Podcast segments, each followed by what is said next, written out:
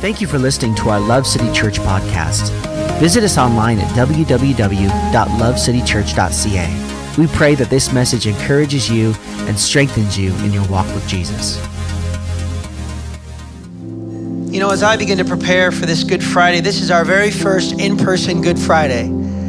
And we've done online stuff, isn't this great? Come on, we got a full house today, overflow room as well. It just makes my heart so happy to know that we're going to gather together on a stat holiday when we be out enjoying the beautiful weather to come and remember and to consider what Jesus has done for us. The moment I began to pray for this, this uh, message, the Lord spoke pretty clearly to my heart. And I want to share something with you this morning that maybe, um, maybe you've never heard before. Many of you, if you uh, maybe don't spend a lot of time uh, studying the scriptures in a way that would take you into a place what I'm going to talk about today. You, you've heard the story of Christ and you've heard what Jesus has done, and we'll talk about that today. But I want to give you a theological perspective that I hope will give you a fresh perspective on what Jesus Christ has done for you. Now we understand today that it's it's Good Friday. And today is a day, it's good. Everyone say it's good although this is somewhat of a, a, funeral on some sort, my daughter came to me last night. It's beautiful. I don't mean to put you on the spot, sweetheart, but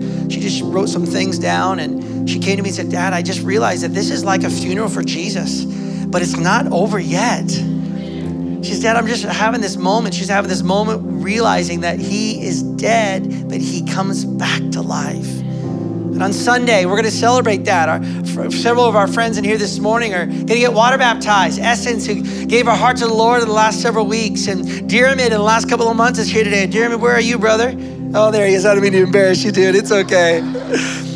My, my friend here gave his life to Christ, and he's going to get water baptized on Sunday. Essence gave her life to Christ. She's going to get water baptized on Sunday. Our friend Aaron's going to get water baptized. And if you're here today and you say, you know what, I've never been water baptized, come on Sunday. It is going to be a party in the house of God, and we're going to have a blast, and we're going to water baptize folks, and it's going to be great. But what I want to give you the big idea today on Good Friday is that uh, is that uh, this theological perspective is that Jesus is our high priest. And I, Jesus is our high priest, and he gave a sacrifice himself once and for all. Say once and for all. To satisfy and to appease the wrath of God. Oh, you don't have to repeat it. I should have been more clear. I'm sorry. I paused for dramatic effect.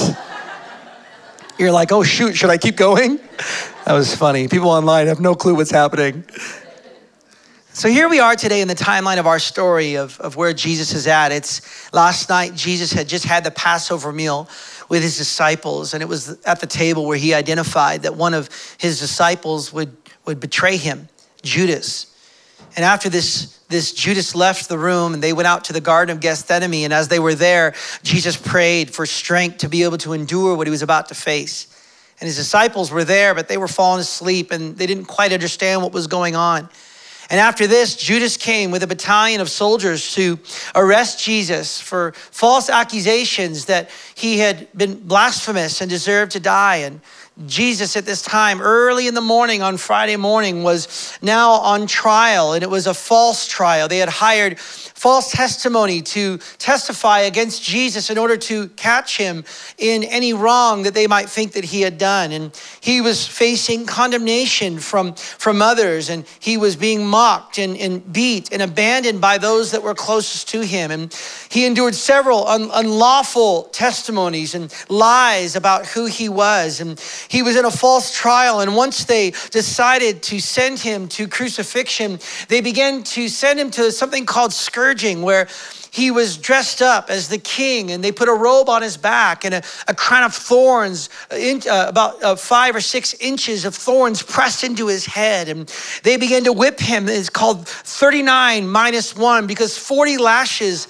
with these cat of nine tails, with bone and, and glass and wood, would strip the skin off of your back, exposing your muscles and your bones. And so they removed one of the lashes to show mercy because most people would die after 40 lashes. 39 lashes Jesus experienced and was experiencing tremendous uh, pain, and he was whipped and and then they would beat him again with reeds and they would uh, they would take the life out of him and beat him and, and, and punch him and the crown of thorns was put on his head. And then jesus would carry a, a cross that was untreated wood a one beam across his wounds upon his back. He would carry this untreated cross that would drive into the, the deep the depths of his wounds this 100 pounds carrying it to the place they call the skull the place called golgotha and around 3 p.m. in the afternoon, Jesus, this human, this frail human, this weak human,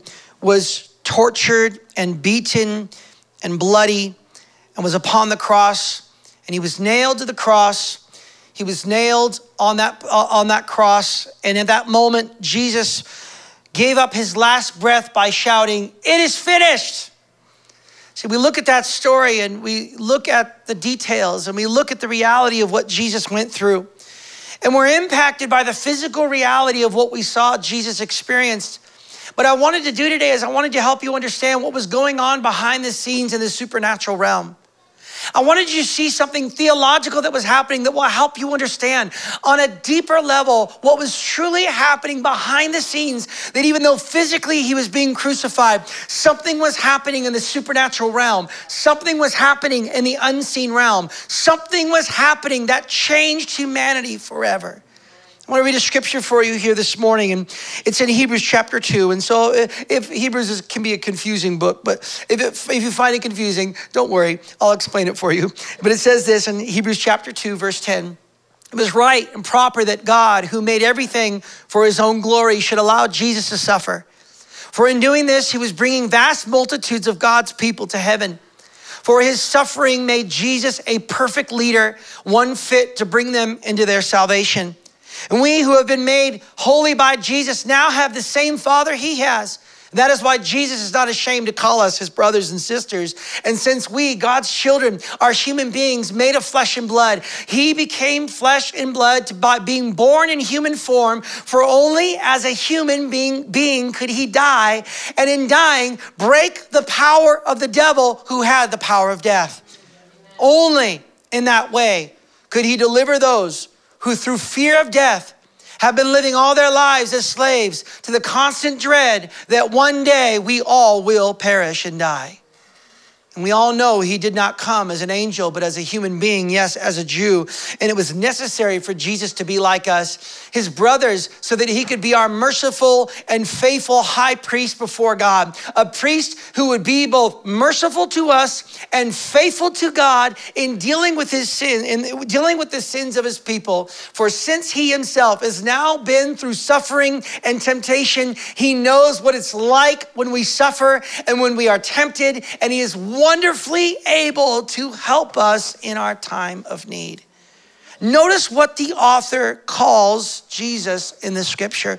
He calls him a merciful and faithful high priest. It's very important for you to understand.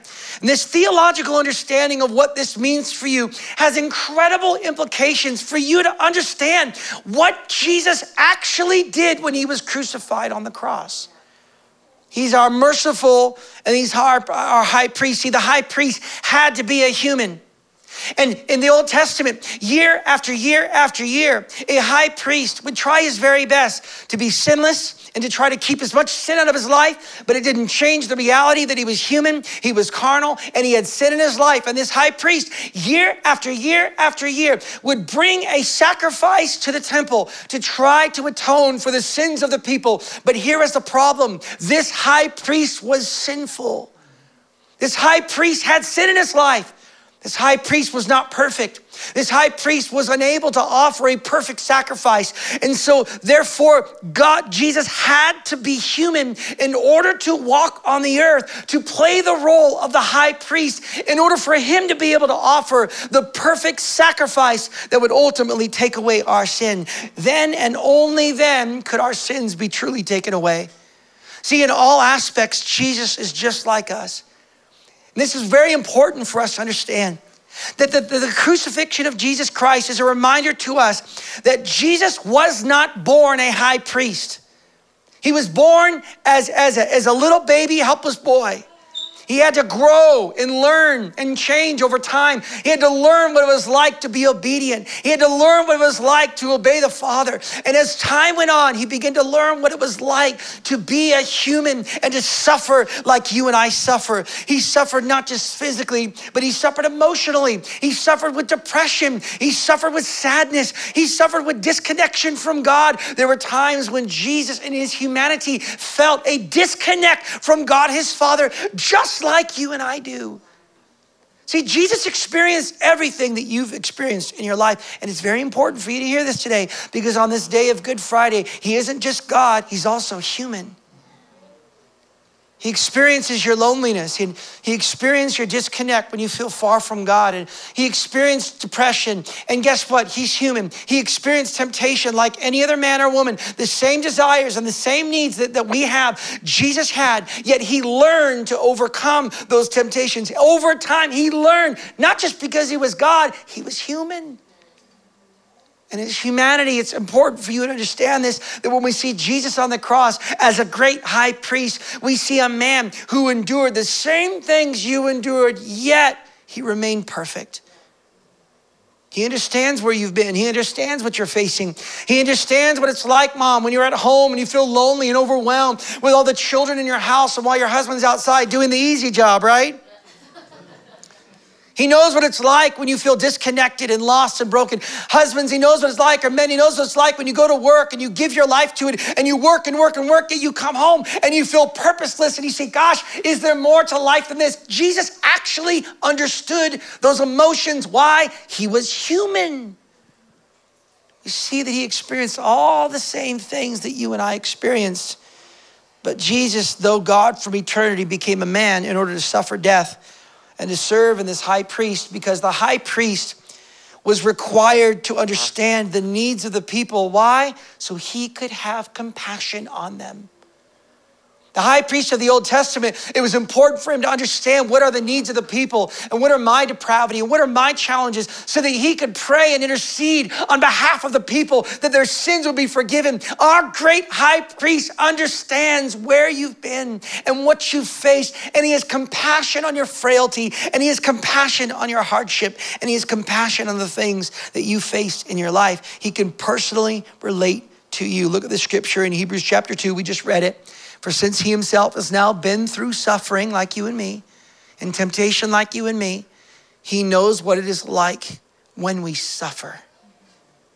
He knows what it's like when we're tempted, and he is wonderfully able to help us. The cross of Jesus Christ today, as our high priest, reminds us that he had to be a human and he had, in order to be a high priest who could settle this score against sin and death against us, he had to be human. He had to face everything you and I face. So when he was crucified on the cross, he could say, he'd say, Creation, sons and daughters, I get it. When you pray to me, I understand it. I know exactly what you're feeling, and I've been crucified on the cross so that I can wonderfully help you in your time of need. But this high priest also was the only one who could offer sacrifices for the sins of people. Now, you need to follow me here today. The high priest in the Old Testament was the only one of all of, of the individuals there, selected among other men, uh, uh, was, was deemed as the high priest, was the only one who could go into the most holy place and offer sacrifices on behalf of the people. And every single year, on the Day of Atonement, it happened every year, the high priest would go into the temple of God and would offer sacrifices in the most holy place in order that the sins of the people of Israel would be appeased and forgiven, but it would only happen for one year. This would have to happen year after year after year. The high priest would have to offer, offer, sacrifices on behalf of the people in hopes that God would pull back his wrath upon a sinful people who were sinful, who were broken. And it was the sacrifice of these animals that would appease the anger and the wrath of a holy God against his people. For one year and one year alone, every single year, they would have to come back. Why? Because the high priest, though he could go in the most holy place. And even though he could offer that sacrifice, was just a human. We learned something very interesting about this idea of the Day of Atonement. This Day of Atonement was very, the pro, I want to help you understand the process of what would happen on this day. On the Day of Atonement, they would bring in a bull for a sacrifice. And what the high priest would do is he would, he would uh, sacrifice this bull on behalf of his own sins, that God would see the blood of the sacrifice and look past the sins of the priest and only see a blood sacrifice that would cover his sins. And after he offered this bull, they would bring in two goats.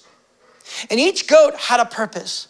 And they would draw straws or they would take a lot to see which goat would be chosen. And they would take the very first, uh, the very first goat and they would, the, the, the priest would lay his hands on the goat and he would begin to intercede. This high priest would intercede on behalf of the people. Oh God, let the sins of the people not keep away your forgiveness and your love. He would lay his hands on the head of this goat and he would begin to intercede on behalf of the people. And what he was doing was he was doing a transfer of sin from the sins of the people onto the onto the goat. This goat would now have the sins of the people upon his back, and they would slaughter this lamb and the uh, the slaughter of this goat, and the the blood of this goat would be sprinkled among among all throughout the temple and all throughout the place. And this was a picture of what Jesus did for you and me. He was sacrificed and crucified and murdered so that you and I would have our sins forgiven. But here's the difference they had to do this every year. This was done once and for all. it didn't have to happen year after year after year. And this is important. Listen, the high priest was the only one that could go into the Holy of Holies, the most holy place, where the Ark of the Covenant was, where the presence of God was. Now, listen, very important you understand that because when Jesus was crucified on the cross, he did not take the, the blood of a goat or a bull, in, or a bull into a, a human, a human uh, uh, uh, sanctuary or a human temple. No, Jesus went into the Holy of Holies in heaven and sprinkled his own blood to cover the sins of multitudes. Look what the scripture says in Hebrews chapter 9. He came as a high priest of this better system that we now have. He went into that greater perfect tabernacle in heaven, not made by men nor part of this world, and once and for all took blood into that inner room, the Holy of Holies, and he sprinkled it on the mercy seat. But it was not the blood of goats and calves, and it wasn't a, a temple built by human hands. No, he took his own blood and with it by himself made sure that every single person on the planet who received Jesus Christ into their life will have eternal salvation. See, what happened on the cross isn't just Jesus dying physically. No, in the spiritual realm, Jesus went into the Holy of Holies in heaven and sprinkled his own blood upon the mercy seat of God. And now, when God looks upon his people, he does not see the sins of his people, he sees the forgiveness and the blood of Jesus Christ. But there was a second bowl. And the second bull was brought in, and the first one was one that was offered up to God. It was a sin sacrifice. It was Jesus being crucified. It was a blood shed on behalf of the people's sins. But a second bull, they would place their hand on the second bowl, and the same thing, the priest would begin to intercede. And I hope you're seeing the picture here today that this high priest interceding upon laying his hands upon the bull's head is what Jesus does for us. He intercedes on our behalf. He's placing his hand upon the goat's head and he begins to intercede once again. Oh God, would you take the sins of the people and would you put it upon this sacrifice? Would you take this, this, this goat and would you put it upon this goat? And something very interesting happened with this goat. They did not kill this goat. In fact, something different happened. What they would do is they would lay their hand on the goat and they would tie a scarlet or crimson red rope around its, around its horn and would place its hand on it and they would begin to pray and intercede on its behalf that God would cause all the sins of Israel to be upon it. And they would tie this crimson red rope around its thorn, around its horn, and they would take it out inside the camp and they would release it into the wilderness and it would wander into the wilderness. Very fascinating. The Hebrew word used in this verse is the word Azazel. And the word Azazel actually speaks about a rocky, hard place. And in this demographic area, there was believed to have been a demonic environment. It was a demonic force. It represented the idea of the pan god, which is a very demonic symbol of a goat with horns, with, uh, you'll see it uh, uh on the internet or other places, a demonic symbol representing the idea that this was the domain of of demons. And this goat was released. Imagine the picture. This goat, it was brought in, and the sins of the people were placed upon its back. And a crimson rope was wrapped around its horns, and it was sent into the wilderness, into the place they considered the, the, the, the, the domain of demons, to go to that place. What does this picture saying to us? That Jesus, when he went upon the cross and they placed a crimson crown of thorns upon his head, he didn't just go into heaven, he also went to hell to take back the keys of hell and death away from the devil. Look at the scripture in Hebrews chapter 4. For only as a human being could he die and die breaking the power of the devil, who had the power of death. Only in that way could he deliver those who, through fear of death, have been living all their lives as slaves to constant dread of death. Jesus is this second go. Jesus didn't just wipe away your sin. Jesus didn't just be sacrificed for your benefit. Jesus also went and battled. He was released into the domain of demons, into the place of hell. And in scripture says he took back the, the, the, keys of hell and he took back the keys of death and he took back the keys of sin and he destroyed it once and for all so that you can have access to eternity with Jesus Christ. What the scripture says here. Now he has made all of this plain to us by the coming of our Jesus, Savior Jesus Christ, who broke the power of death and showed us at the way of everlasting life through trusting in Him. Revelations chapter 1 8. And the living one, I died, Jesus said, and behold, I am alive forevermore, and I have the keys of death and Hades.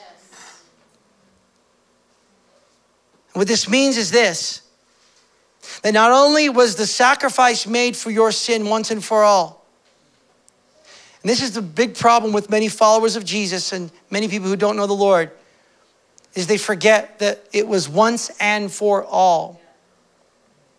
The sins that you've committed, the bad things you've done in the past that still hang with you, the guilt that you carry, the shame that you have. Even if it was last night, you say, Oh, no way could God. No, He did it once and for all. You say, Ryan, but I sinned, I fell short. Well, that's why He died.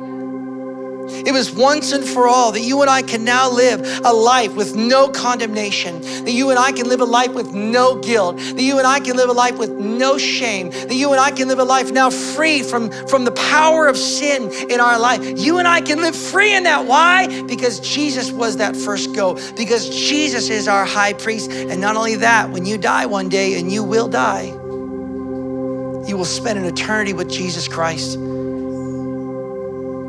because he has the keys of death and Hades. And when this Jesus finally fulfilled his priestly duty, standing up upon the cross, he died of asphyxiation. What happened was is he was crucified sideways and so he couldn't breathe and he was trying to lift himself and there was he was so dehydrated and he, he was so beaten and wounded, that he would pull himself up to try to breathe. And ultimately, many theologians believe that Jesus died by his physical heart exploding. Just before God's heart exploded for you and for me, he shouted at the top of his lungs, It is finished! Your shit is done. When you die, you don't have to be afraid of death any longer. That when you die, you will be in paradise with Christ Jesus. It is finished. Condemnation is finished. Shame is finished.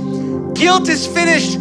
Sin, the heart, it's finished. The power of sin in your life is broken. The fear of death has been shattered, and you will spend an eternity with Christ forever. And in that moment, the new covenant of Jesus Christ was declared. And that first goat, He died for you and for me. He took it upon himself, and his blood was shed that our sins might be washed away. That second goat representing Christ went into the, the went into hell and took back what belonged to him, and now you and I can live in eternity forever. It is done. It is over. Jesus is the final high priest and paid the last and only sacrifice to wash away all of your sin. What we do is we live in a law code system you and I often, if we're followers of Jesus, slip back into works. We slip back into, I got to do good for God to love me. I got to do better. I better go to church or God won't love me. I better do this or you begin when we live in this place of condemnation, we begin to live in a state of works. We live in a state of do goodism. We live in a state of religion. That is the purpose of the cross, that you no longer have to live a religious life. You no longer are covered by your sin. You have been forgiven, You've been set free. So Jesus came and he calls this the new covenant, which you and I are under if you've accepted Jesus Christ as your personal Lord and Savior and, and confessed him as God and made him the Lord of your life and repented of your sin and turned to him and water baptized and you're serving the Lord, he says, Listen, this is for you. But there are many who don't know that, and many have not given their life to Christ and haven't surrendered their heart to God. And I want you to know today, say, Ryan, how do I do that? The Bible says it's simply by faith that Jesus Christ truly was crucified and rose on the third day, that he is the Son of God, and that he will come back for his people, and that we will live in an eternity with Christ forever. All you have to do is say yes to Him. Don't you stand to your feet this morning? We're going to take communion together. You can go ahead and get your cups out for a moment.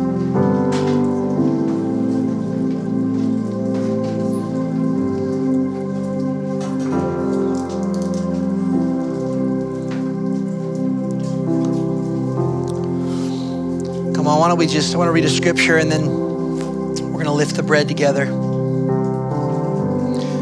When the time came, Jesus and the apostles sat down together at the table, and Jesus said, I have been very eager to eat this Passover meal with you before my suffering begins. For I tell you that now I won't eat this meal again until its meaning is fulfilled in the kingdom of God. Then he took a cup of wine and gave thanks to God for it. He said, Take this and share it among yourselves. For I will not drink wine again until the kingdom of God has come. And he took some bread he gave thanks to God for it. And he broke it in pieces and he gave it to the disciples, you and me, saying, Do this to remember me, which we're doing today. And after supper, he took another cup of wine and said, This cup is the new covenant between God and his people. An agreement confirmed with the blood of Jesus Christ. The high priest was our great mediator. It was poured out as a sacrifice for you and for me. And we are now truly and wonderfully forgiven. Would you lift the bread with me this morning? Father, we just want to say thank you for your body.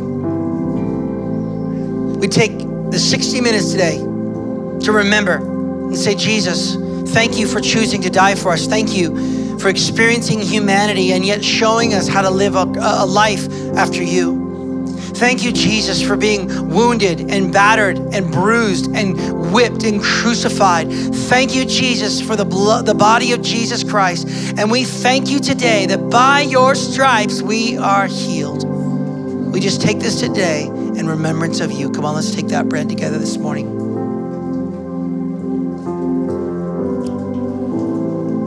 Come on, would you lift the cup this morning?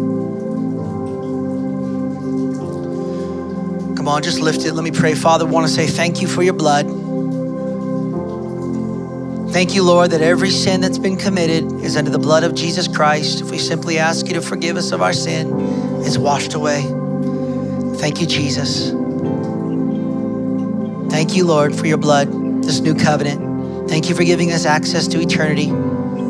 Thank you for taking back the, the, the keys of sin and death. Thank you, Father for sending your son to die for us and that you have truly forgiven us of our sins. In Jesus' name, let's take this cup together. Come on, you can put your cups down for a moment. We're just going to end today by just singing this song one more time. I want to encourage you right now just to place your hands in the air. We encourage everyone to do this after we take communion. Here's why because it's our way of saying, All right, Lord, we're putting our hands in the air once again to say, I surrender to you in my life. Come on, every hand lifted in this place. We'll just sing this song again. Come on.